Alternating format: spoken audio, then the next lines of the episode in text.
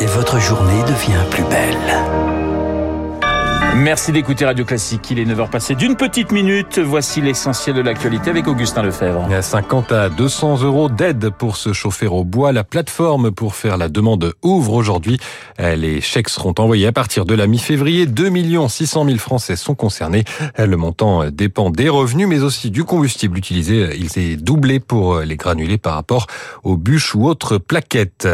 Le mobile raciste retenu par la justice après l'attaque de la rue d'Anguin vendredi, l'homme soupçonné d'avoir assassiné trois Kurdes et blessé euh, trois autres personnes a été mis en examen hier et placé en détention euh, provisoire. La procureure de Paris le décrit comme dépressif ayant euh, voulu tuer des étrangers avant de se suicider.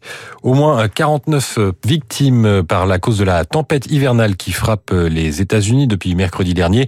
Les autorités ont prévenu hier soir que ce qui était qualifié de blizzard du siècle n'était pas terminée. Les conditions météo commencent toutefois à s'améliorer doucement. Des milliers de personnes sont toujours euh, sans électricité, notamment dans l'État de New York. En Chine, les quarantaines obligatoires à l'arrivée dans le pays disparaîtront le 8 janvier prochain. Le régime communiste a annoncé la levée hier de la dernière mesure encore en vigueur de sa stricte politique zéro Covid.